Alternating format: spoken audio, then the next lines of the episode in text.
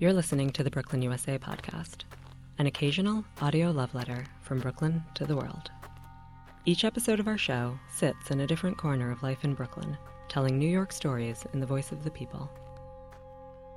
And this week, we ease into the winter of our distanced pent and take a long, hard look at being alone. First, political scientist Samantha Rose Hill teaches us a thing or two about how we experience loneliness. Then, organizer Victor Pate walks us through the work that he and others are doing to end the torturous institution of solitary confinement. Next, we head to Vermont with Gretchen Berger to meet an ex Brooklynite who just wanted to get away. Then, Dr. Jeremy Nobel helps us connect with ourselves so that we can eventually reconnect with the people around us. Next, filmmaker Shana Feinberg reflects on the moment she realized that her COVID quarantine felt strangely familiar. And finally, BRIC Radio Junior correspondent Griff City meditates on our new way of living and reminds us of what life's all about. After that, we're taking a break to figure out how holidays work this year and ring in 2021 safely and sound. We'll be back at the end of February with plenty more to say on the way things are, new people for you to meet, and new stories to tell. Until then, thanks for sticking with us throughout the pandemonium and keeping us company when we needed a friend. It's been a long four years, a long 10 months, a long string of episodes, and a long December. But there's reason to believe that maybe this year will be better than the last. In Brooklyn, USA.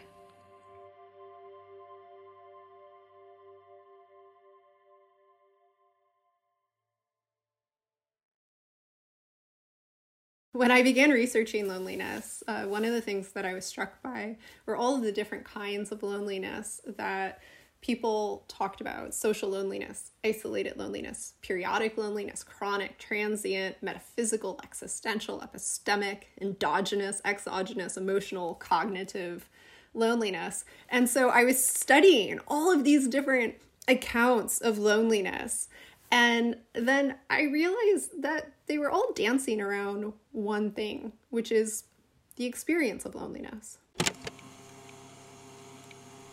We are recording.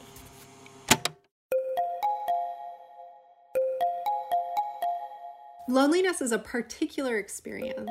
It's universal in the sense that everybody experiences loneliness, but we all experience loneliness in a different way. The minute you start a conversation about loneliness with someone, they say, Oh, loneliness. I know loneliness. Let me tell you about loneliness. And they want to share their experiences of loneliness and where those experiences of loneliness for them yep. come from. There is a loneliness in this world so great that you can see it in the slow movement of the hands of a clock.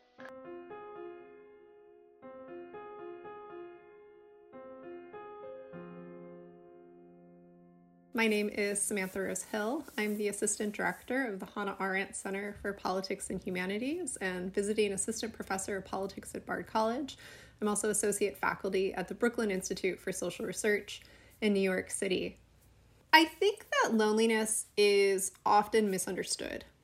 And I think that it's important to talk about what loneliness is and what it's not. Loneliness is not being alone. And today, I think loneliness has become synonymous with the phenomena of social isolation. But loneliness isn't social isolation either. Social isolation is the experience of being cut off from others, of not having meaningful community with others. Loneliness, historically and philosophically, has always been a social phenomena. We experience loneliness most sharply in the company of others. At some point in fairly recent history, loneliness became the purview of medical experts and was uh, left alone by the humanists and the philosophers. And so now we tend to think of loneliness as a public health problem. Loneliness is a growing health epidemic. There are more adults who admit to being lonely now than just two decades ago.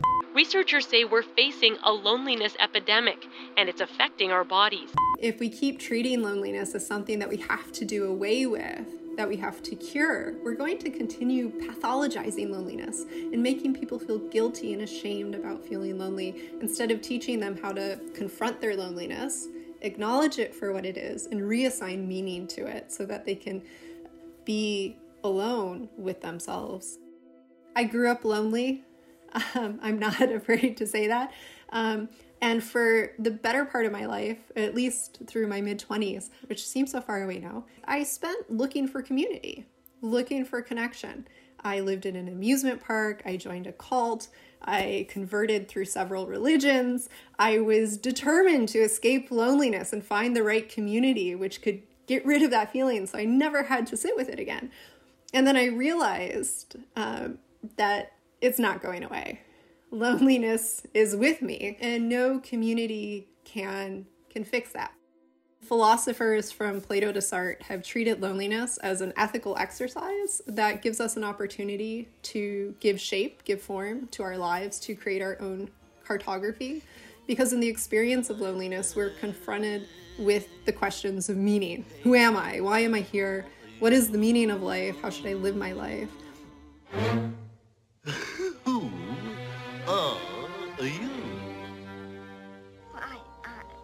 hardly know, sir. I've changed so many times since this morning, you see. And that's not a comfortable set of questions to answer for most people. To be aware of the immediacy of one's own existence. It's also a reminder of the fact that we exist alone, right? So that even when we're near the people that we love the most, we can experience loneliness. And for a lot of people, that can be devastating. And it can lead to thinking about loneliness in terms of failed expectations in relationships. But the other side of that is that if you didn't experience loneliness, something would be wrong with you, right? The experience of loneliness is evidence that we're social creatures.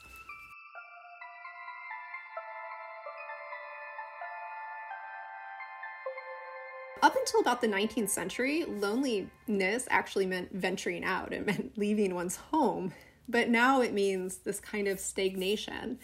And so I think the pandemic, uh, which has forced us into social isolation, social distancing, is kind of mirroring the stagnation of democracy in America that we've been experiencing for some years.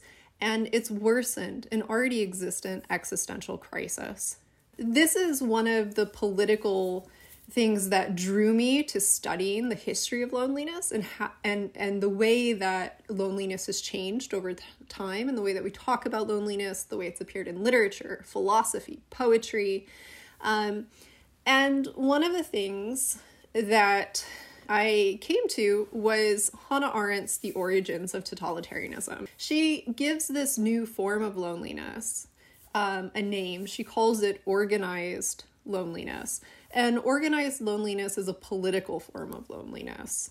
And she argues that it's the underlying ground for all totalitarian movements. And what happened is that political leaders, like Hitler and Stalin, found a way to transform the everyday experience of loneliness into a mass phenomenon through the use of political propaganda by destroying people's relationship to reality.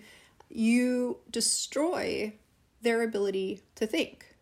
You destroy the relationship that they have with themselves. You destroy the commons. And in doing that, you isolate them. You make them lonely. You can make people lonely by changing the way they think. And that's precisely what political propaganda does. And it makes it impossible to form meaningful relationships when you don't know what's real you don't know what's false. And so, totalitarian leaders like Hitler and Stalin were able to instrumentalize the experience of loneliness and then provide a solution for it through forms of ideological thinking, which gave people an easy sense of meaning that they could hold on to.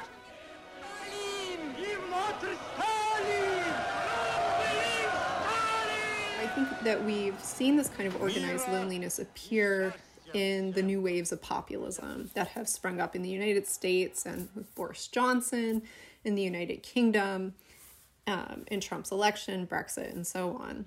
So then we get to the pandemic, and it almost seems like a cruel mirror reflecting back to us the already lonely conditions that so many Americans were dealing with from the drug epidemic to the rising suicide rates that people have been um, experiencing in communities. And one of the texts that I teach in Understanding Loneliness is Herman Melville's uh, story Bartleby the Scrivener, a story of Wall Street. Bartleby is uh, the the portrait of refusal, and he goes to work uh, in this office, and his kind of manager, let us say, um, is constantly telling him what to do or giving him instructions. And when he speaks, if he does, he simply says, I would prefer not to. Bartleby, come here, please. I have some copy to examine. I would prefer not to. Bartleby, did you misunderstand me? I have some copy to check against the original. Come in here and help me. I would prefer not to. And Bartleby continues persistently to keep himself closed off. And so I teach this text in loneliness because it opens up space for conversation about working conditions under capitalism and the way in which they can create loneliness in spaces like an office or cubicle environment. And so it invites that conversation to talk about what it's like to go to work, to be socializing constantly, and to not have um, any kind of connection at all uh, with your work that you're making or with your colleagues or with the administrators you're reporting to. And so I think that's one way to think about this question of capitalism and loneliness. I think the other way that Hannah Arendt is thinking about it in the origins of totalitarianism is the rise of mass consumer society. Mass consumption makes you the most powerful giant in the land. You can have a full and rich life, a job that you like, a marriage, a spouse that you're in love with, you can have children, and still feel lonely on a regular basis because these are separate things. And so, loneliness is getting a bad rap, is one way to put it. Now, at the same time, I think the problem of social isolation is real. The absence of human connection is real. The hunger that people have for meaning in their lives is real, but I worry that it's only repathologizing something that's not a pathology. Loneliness isn't the unwanted stepchild of solitude. Um, you, you, experience solitude, you experience loneliness, um, and they're different experiences. Being lonely, I escape because I don't know how to tackle that loneliness.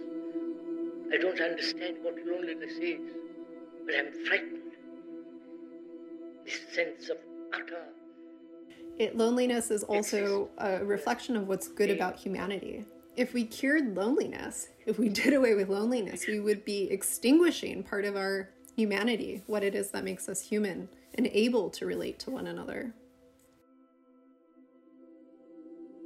One of my favorite quotes about loneliness is a bit counterintuitive, and it's a line from a poem by W.H. Auden and he says that to be free is often to be lonely. And I think that really speaks to insist upon one's own way of being in the world, to be independent, self reliant, to be an individual who exists in relationship to others um, is immensely difficult. And to be free means that one will often be alone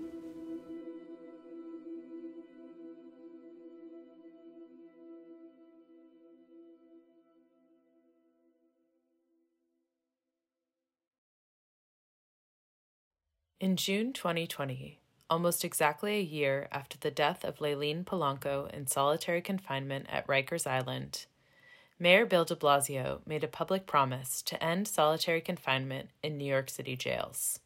The City Board of Correction was expected to vote on a plan in October, but the year is almost over, and de Blasio's working group has yet to produce their list of recommendations. Meanwhile, advocates working on the city and state level to end punitive isolation put out their own plan in 2019.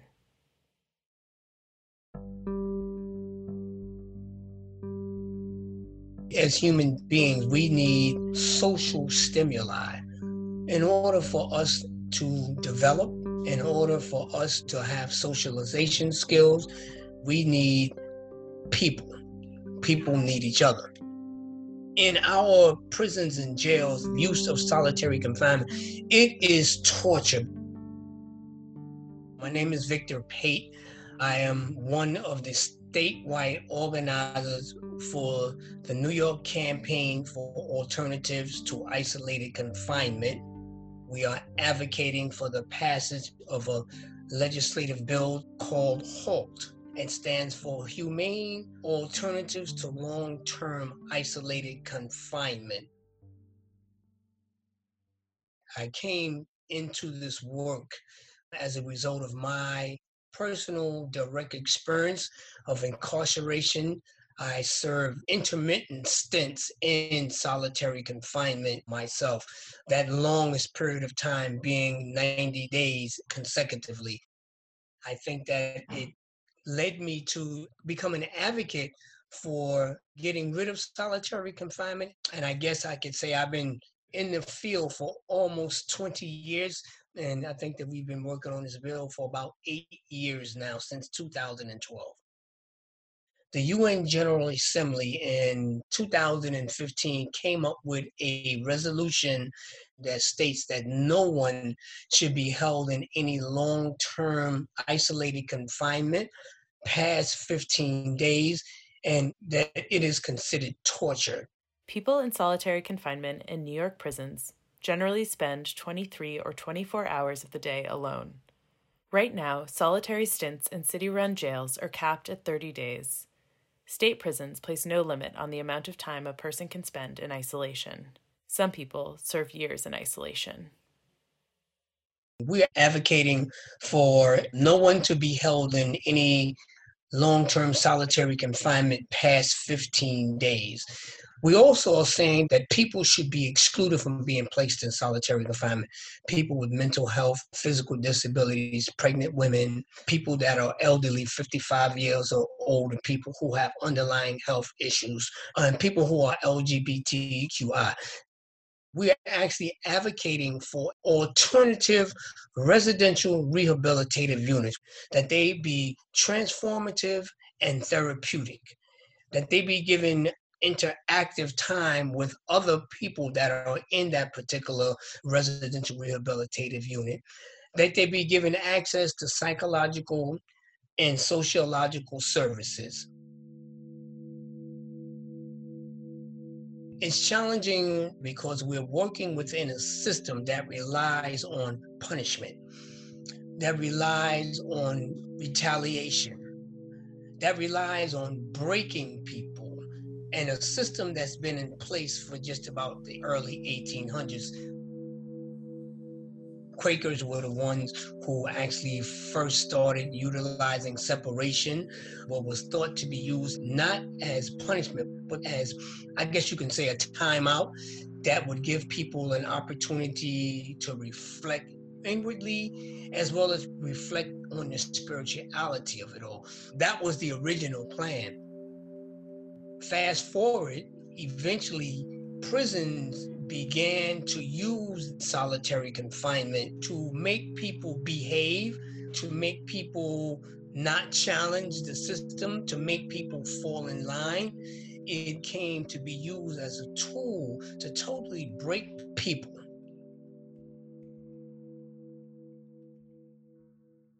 You can go into punitive segregation for breaking institutional rules you can be placed in administrative segregation because the administration feels that you're a threat to guards or other incarcerated persons. Then you can be placed in your restrictive cell, which is called keep lock, which basically means you're kept in your cell 23, 24 hours a day. All of this is used as a means of control. So you go into solitary confinement and you're kept in a cell by yourself 23 24 hours a day and you have no other stimuli you have no other people to talk to other than maybe the occasional correctional officer who sometimes doesn't even stop by yourself sometimes get beat up by the staff, and you begin to deteriorate psychologically. It doesn't take a long period of time for that to happen because I knew my first week I started talking to myself, and that me talking to myself was me trying to hold on to some sense of humanity, although I realized that there was really nobody else in there with me. This was my way to create an alternative world for me to kind of try to hold on to some sense of reality. A lot of people are not even able to do that. A lot of people deteriorate into a dark hole and they are never able to climb back out of that hole.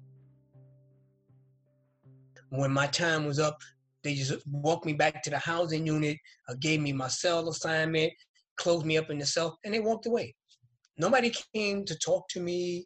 Nobody came to see what my mental state of mind was. Nobody came to do anything to see if I was suicidal. You know, they just put me back and that was it.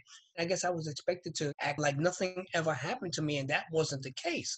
I was a different person. and It transformed me greatly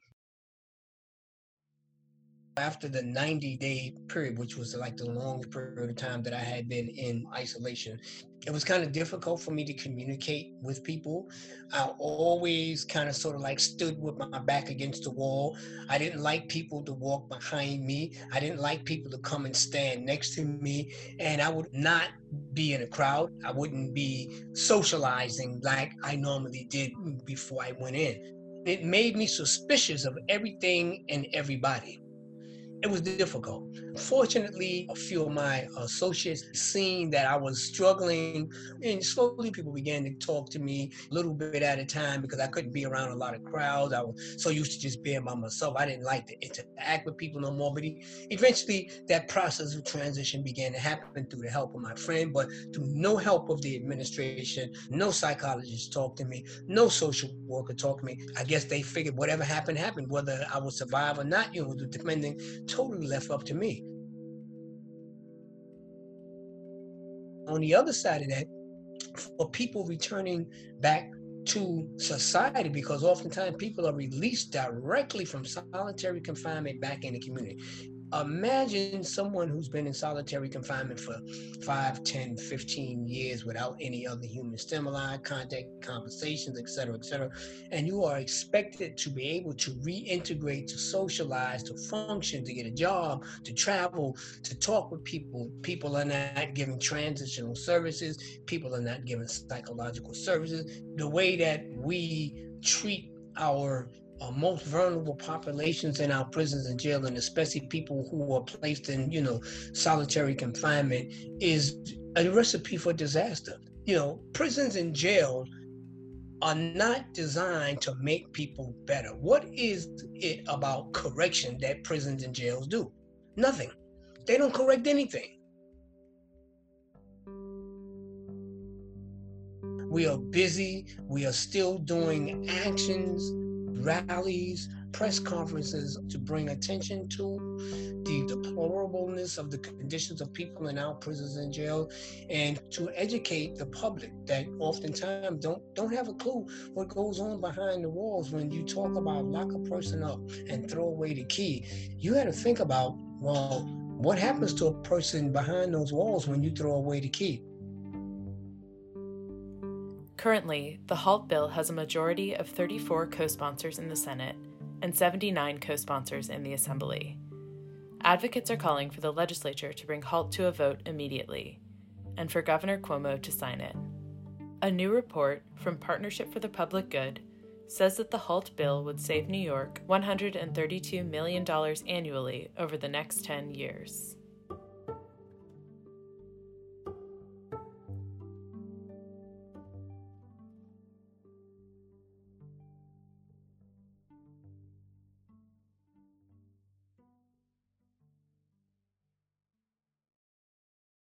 It's great because I'm a trained chef, so I can cook all the meals.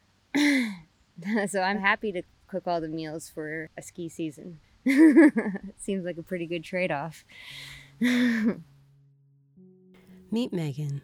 She's a chef who's cooked at some of the city's top restaurants and now finds herself in Manchester, Vermont, cooking for her COVID pod of five adults, a seven year old, and two French bulldogs this constellation of people and place is very different than it was at the beginning of 2020.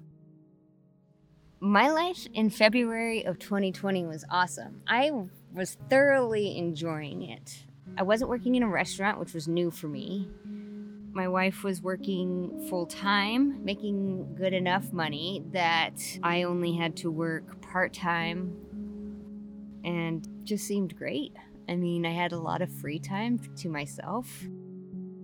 That is like the most important thing for me. I had a lot of free time to myself. Time to oneself has very different connotations now, and most of us have either had too much of it or too little. I went searching for Brooklynites who've traded the pandemic isolation of the city for the companionship of friends and family elsewhere. I wanted to learn about their new environments, what they missed about their lives in the city, and when they're planning to come back. So I packed up my microphone and mask and headed up to Vermont to spend a few days outside with Megan and several members of her pod. We started at the farmer's market to pick up food for the week. Where are we? We're at the West River Farmers Market in Londonderry, Vermont. They don't always have us sign in, but if there's an outbreak anywhere, they'll have everybody sign in so they can do contact tracing. I found a great butcher. He basically gives me ham hocks for free so I can play with smoking them in my little Weber kettle which I've been doing a lot of barbecuing since not being in the city, and I've actually had an opportunity to barbecue and grill. So my barbecue game is super on point right now. Hey, hello. How's it going? All right. This is my friend Gretchen. Just wanted to meet you guys because um, I buy so much meat from you. I mean, uh, this this whole Corona thing has really brought people to us. Mm-hmm yeah, it's definitely been a blessing. Right, like Megan.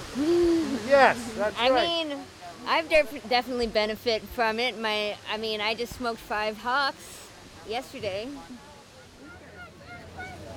Oh, look. Hey, how's it going? Hi, how are you? These are also, um, well, actually, they live. They've been living up here for the last two years, but they're also Brooklyn people. Hi, guys. Hi. As far as community goes, I can't say that I know anybody else by name, but I've just struck up conversations with people like people just talk to you. Like they will just talk to you like they won't in the city. We're down the road from the West River Farmers Market at Grandma Miller's Pastries and Pies as far as my research has gone, this is the best place for cookies and pies and a damn fine cheesecake, actually. All right, four dozen cheese, uh, four dozen cheesecakes, four yes. dozen cookies, and one cheesecake. Yes. All right. So how long have you been up here?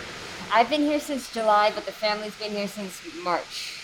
Came up for a weekend and got stuck. Yeah, it's exactly what happened. My wife and I live in Brooklyn in a very large apartment building. We're 300 residents between two buildings. We are all here together because Lisa and Robert and Jen and I have been good friends for like family friends for the last 16 years. So when shit was hitting the fan, they invited us to stay here in Vermont with them because they were going to be here for the school year for their seven year old son. Y'all buckled in? Yes, yes, I'm not buckled, I'm not buckled. Okay, we're not moving. It's been a blessing. And I love living with these people. I love our relationship. Jen went to go look at the house. Megan's wife, Jen, is a partner in the food planning, shopping, and cooking for the pod. She describes herself as a homebody who's familiar with expanded configurations of family. I come from a very large extended family, so my grandparents and my cousins were always coming over, that dynamic isn't strange. I mean, certainly having two families live together could wind up going badly. And it's just been great. It's been great to get to know our friends in a different way. Um, and we're gonna go by the chocolate barn. So, so we should go in. Okay. I've never wanted to have kids. So that's what makes this experience extra, extra special because I get to experience this through the eyes of a child. There's a lot of joy in it, there's a lot of pain in it, there's a lot of frustration, and it is a unique experience. Win is seven and the youngest member of the pod. He's the lucky or unlucky kid who has four adults attending to him, which means there's always a playmate and always somebody to cook him a meal. I hear you have some pretty delicious meals happening here. Megan and Jen are making it. My grandma, she is too. Any favorite things? Mm, spaghetti and meatballs is pretty good. It's a standard. Good standard. For Even sure. though I'm vegetarian. Are there things that you get to do in Vermont that you, you don't do when you're in Brooklyn? I can skateboard a lot more. There's not a lot of skateboard parks in Brooklyn. Now I know how to do manual. What's that? What's a manual? A manual is when you go like this.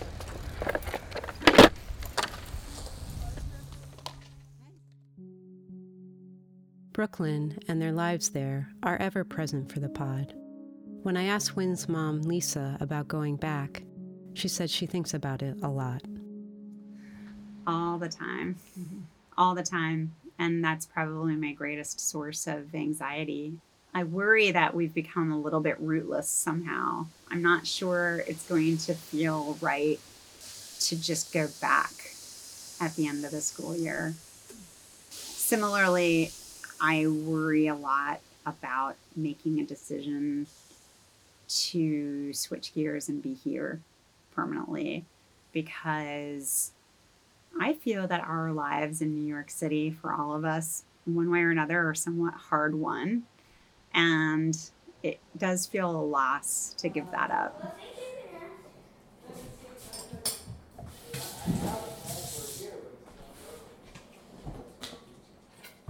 I want to go back because I want to go back to some sort of life that I knew before this. But if we got really awesome jobs here and it didn't make sense to go back, I'd be open to that too. We started out this journey just wanting to do something different, and I, I don't see that changing. I think that we're still open to doing something different. As far as going back to Brooklyn, I mean, I guess maybe it's the end of school year. That's my guess. Okay. I recognize that I'm immensely privileged and I'm able to see this pandemic as a huge blessing of a time to slow down and have the opportunity to stop and rewind a bit, do something different. So for me, it's been a real blessing.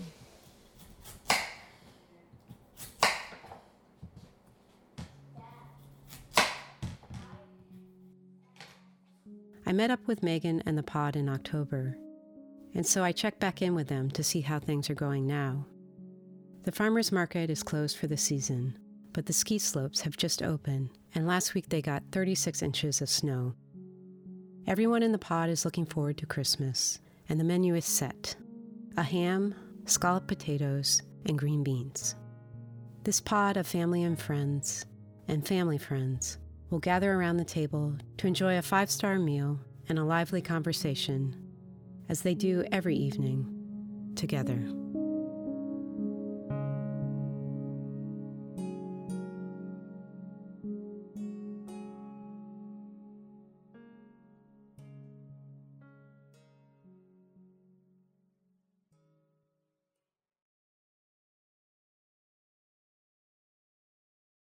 The fundamental of, of loneliness, the answer, the, the antidote, or the opposite of loneliness is connection. And I think what often surprises people is the pathway to connection with other people is often goes right through the connection and the need to have a connection with yourself. Am I comfortable with who I am? Do I have conversations about my own positioning in the universe, mission, purpose, how I'm spending your time? Get to know yourself. My name's Jeremy Nobel, and I'm a medical doctor and a public health practitioner, and also a poet. There's a lot of confusion between what is loneliness, what is being alone, what is being isolated. They're not the same thing. Being isolated is objective. It's really the, the situation where there, there's no one around you. Being lonely is subjective. It's how we feel. And it's the gap between the social connection we would like to have, the social milieu, the friendships, the feeling of connection and belonging we aspire to, and what we feel we actually do have. And that that gap, as it increases, can actually be the source of quite a bit of despair, not just emotional, but their physiologic consequences as well.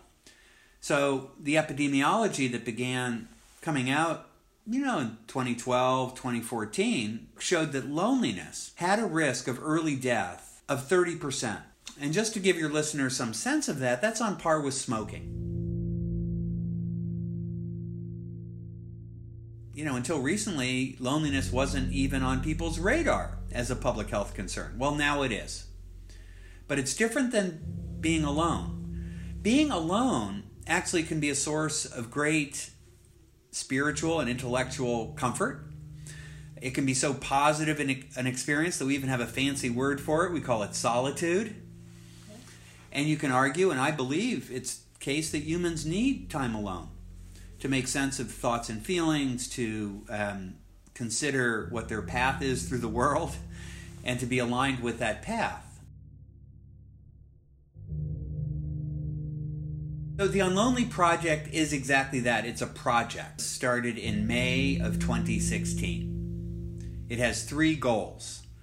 One is to increase the awareness of loneliness and its toxicities, its medical, medical, physical, and social health consequences. The second is to reduce stigma around loneliness so that people are willing to talk about it, engage with it, and explore it as something that they can address in their own lives.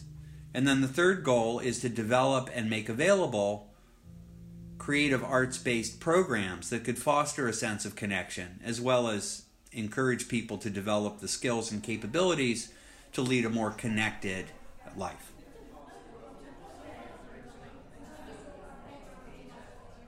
We have programs that meet people where they are. We've been doing creativity circles now for six or seven years, and they're they're very structured. You know, it's a combination of mindfulness, so you do a little bit of mindful activities to be centered in the group, and then there'd be a creative expression exercise to draw something, collage something, do some expressive writing, do some movement, all kinds of activities.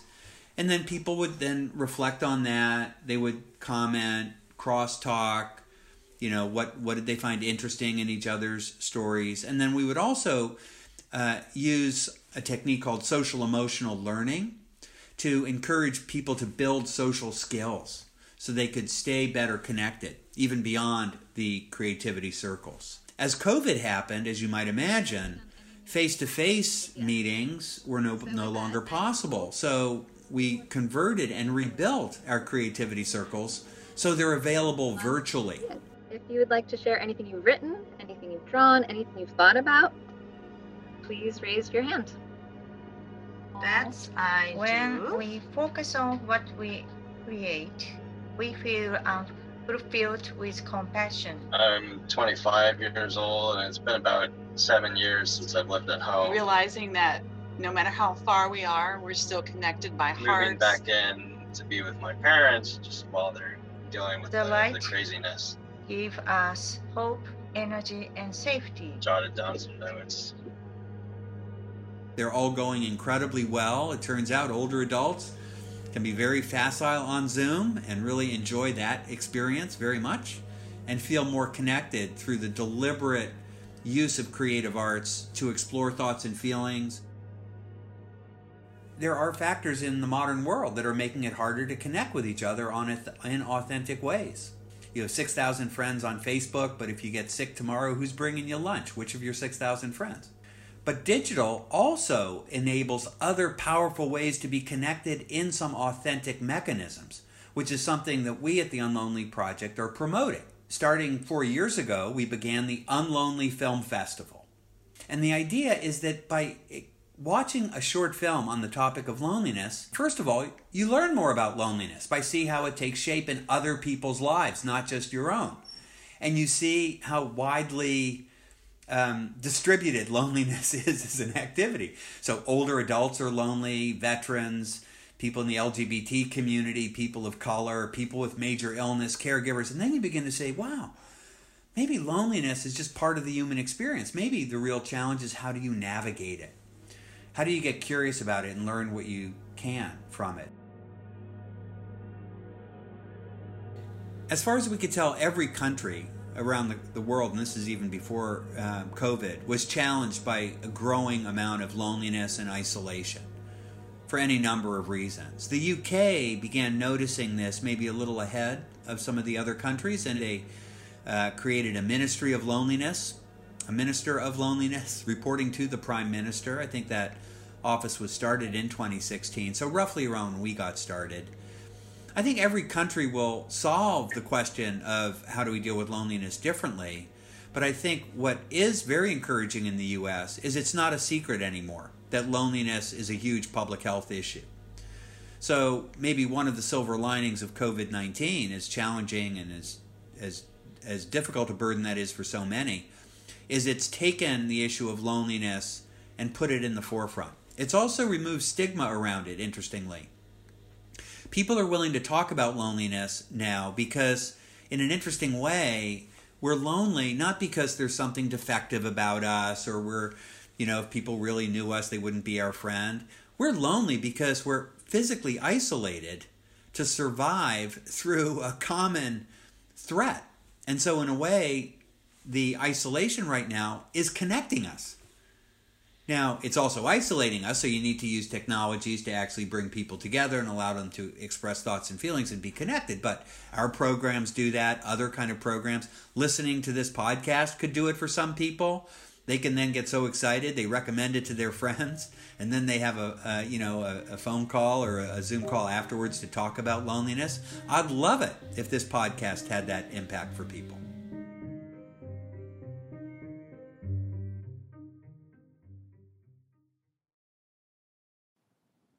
What's everybody's favorite uh, holiday movie?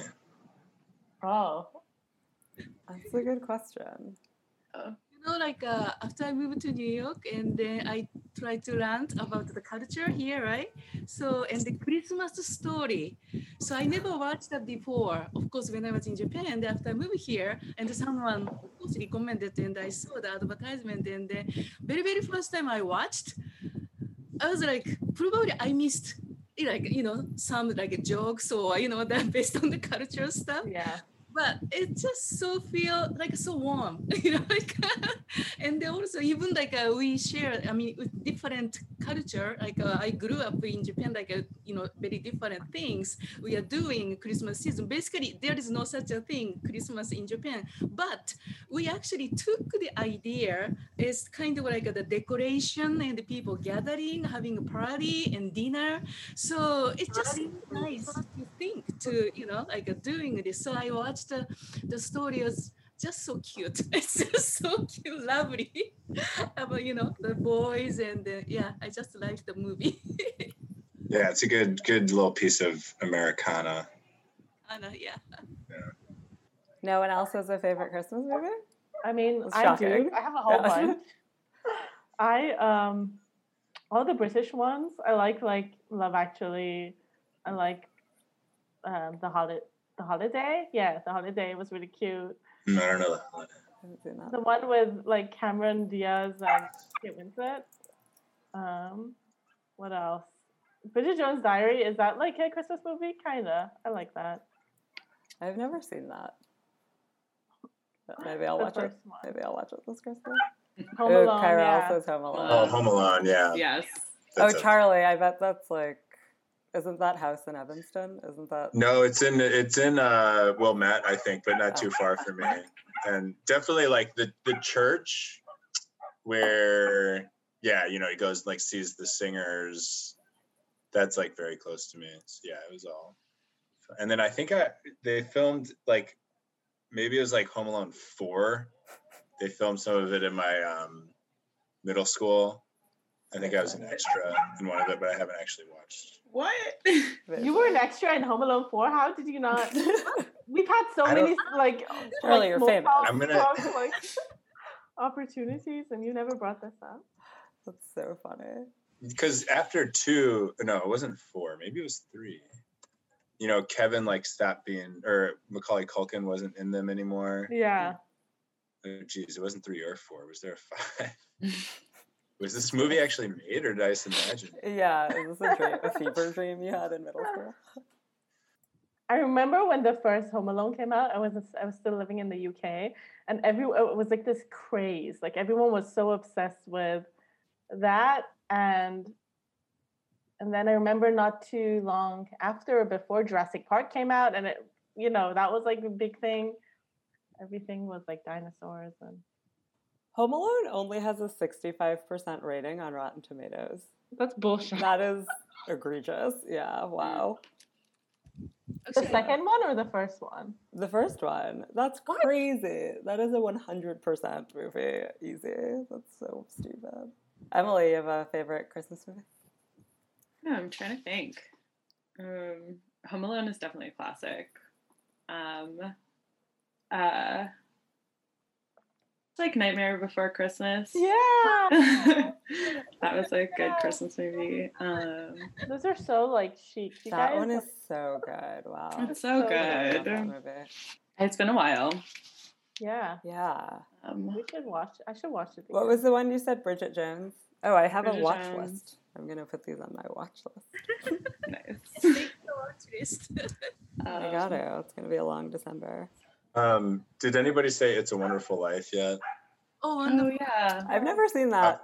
Oh man, I watched it. I think it was last year, and I def definitely I mean I'd seen it like a hundred times, but still like makes me cry a little. Yeah, yeah, yeah. yeah. It was, uh, it was a very, very first time. Uh, a friend of mine she introduced me about the movie, and then while she was talking about, she already cried.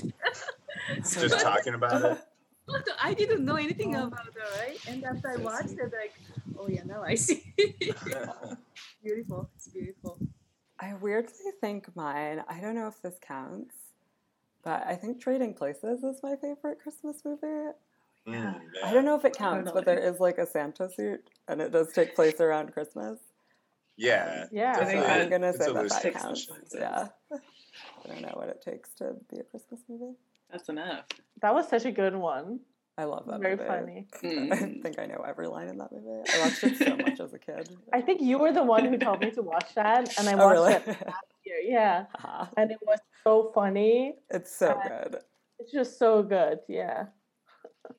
Nightmare Before Christmas occupies such a weird part of my brain. Like, I like it occupies this confused part of my brain where I don't know if it's a Halloween movie or a Christmas movie. Yeah. Like, and it's I like that about it. It just yeah, it keeps you on your toes about what time of year it is. Yeah. Wow, 1993. That's like so long ago. Was that Home Alone? No, that was Nightmare Before Christmas. God, wow. so ahead of its time. I feel like that movie could so have been made like its two years ago. That's wild. Tim Burton really knows. It was week 10 of the pandemic, and I was about 40 minutes into a Google search of Brad Pitt buzz cut when I had a feeling of deja vu. There was another 10 week period when I was more or less locked in the house and the outside world felt dangerous. It was seven years ago when my husband Chris got sober. You're probably wondering why I was looking for images of Brad Pitt with a buzz cut. Or maybe you're not wondering that at all because you too are 10 plus weeks into homeschooling a five year old. You see, I was seriously considering recreating all of those images of Brad using Monty, my kid, the five year old I mentioned earlier. I even spent a good 10 minutes just trying to find a child sized white cowboy hat. I had already decided I'd use a lollipop wherever Brad had a cigarette. I think it's fair to say that I've lost a portion of my mind in quarantine. I called to Chris, who was in the bathroom playing video games, and I said, Two things. I said, 1. Should we recreate these photos of Brad Pitt with Monty? And doesn't this time remind you of when you got sober? Maybe it's absurd to compare one man's drying up to a global pandemic, but the feelings I had were similar. No, I didn't have to wear a mask and gloves to leave my house, but literally every outing we went on felt scary. Would someone offer Chris booze? Would he take it? Would he see some booze and want it? Would he accidentally drink booze and not be able to stop? The world felt like an obstacle course where every obstacle was booze. I said to Chris, When you were sobering up, the outside world felt really dangerous to me like it does now. Do you feel that way? Um, I mean, I don't, I don't know that it felt dangerous to me. It's just that we were, like we are now, making the decision to be safe. And safety meant staying inside. But isn't that the same thing? Well, I think it's just a matter that you're focusing on the outside was dangerous, and I'm focusing on the inside being safe.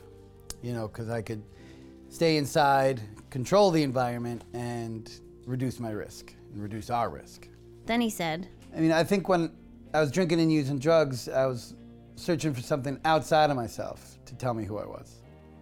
But then when I stopped drinking, I had to remember who I was. And so I kind of became the person I was before I started drinking, which is a 13 year old kid. and before I quit, thinking about quitting produced this, like, you know, feeling in me. He described the feeling to me, and I was like, that's called FOMO. But he didn't know the acronym despite being a millennial.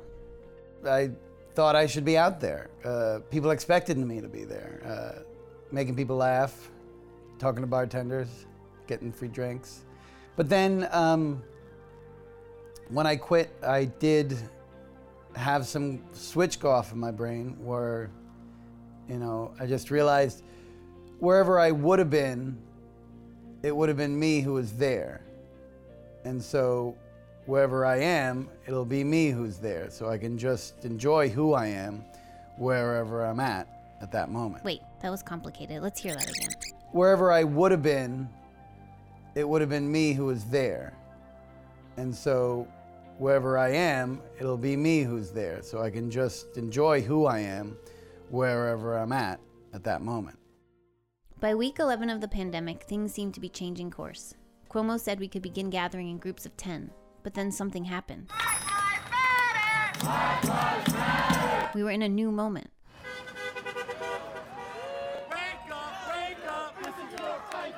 And along with thousands and thousands of other people, we felt like the safety of being inside was less important than standing in solidarity. So, whether we're outside protesting or inside recreating Brad Pitt photos, wherever we are, that's where we'll find ourselves. Good job.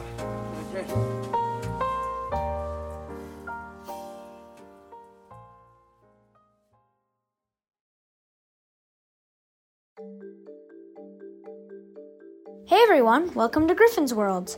Today we are going to talk about solitude.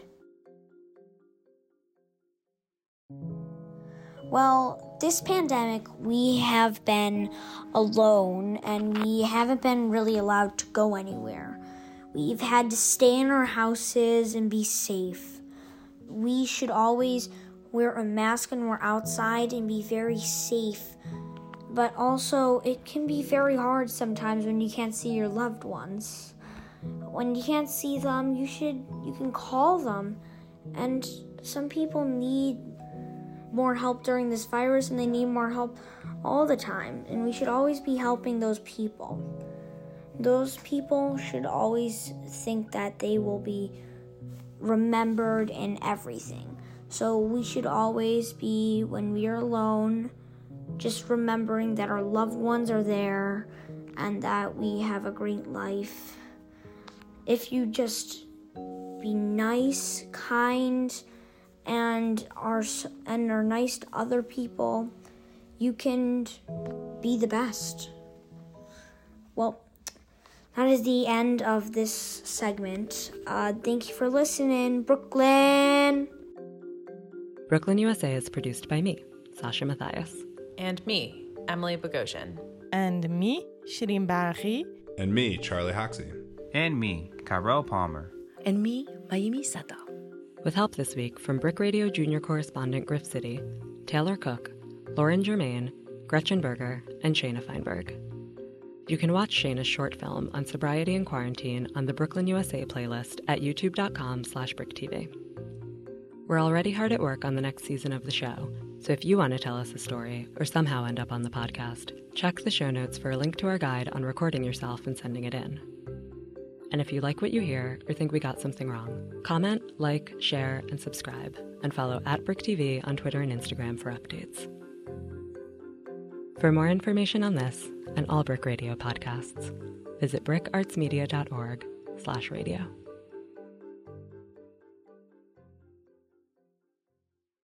Bye, everyone. Happy holidays. Happy holidays. You guys are amazing. Have a wonderful holiday vacation. Please stay sanitized, safe, and um, thank you for everything that you've done to help us navigate this crisis as and we continue to navigate it. But please know how valuable you all are. Drink, be merry, party as much as possible. I'm gonna go listen to music and dance by myself. Bye, everybody. Happy holidays. Happy holidays. It was fun. Amazing. Love y'all. Happy holidays. Happy holidays from my family to you guys. Thank you. Miss you. you. Miss you. Happy holiday to the BRIC. Happy holidays, Great folks. holidays. Happy holidays. Love you guys. Love you guys. Happy holidays. Happy holidays.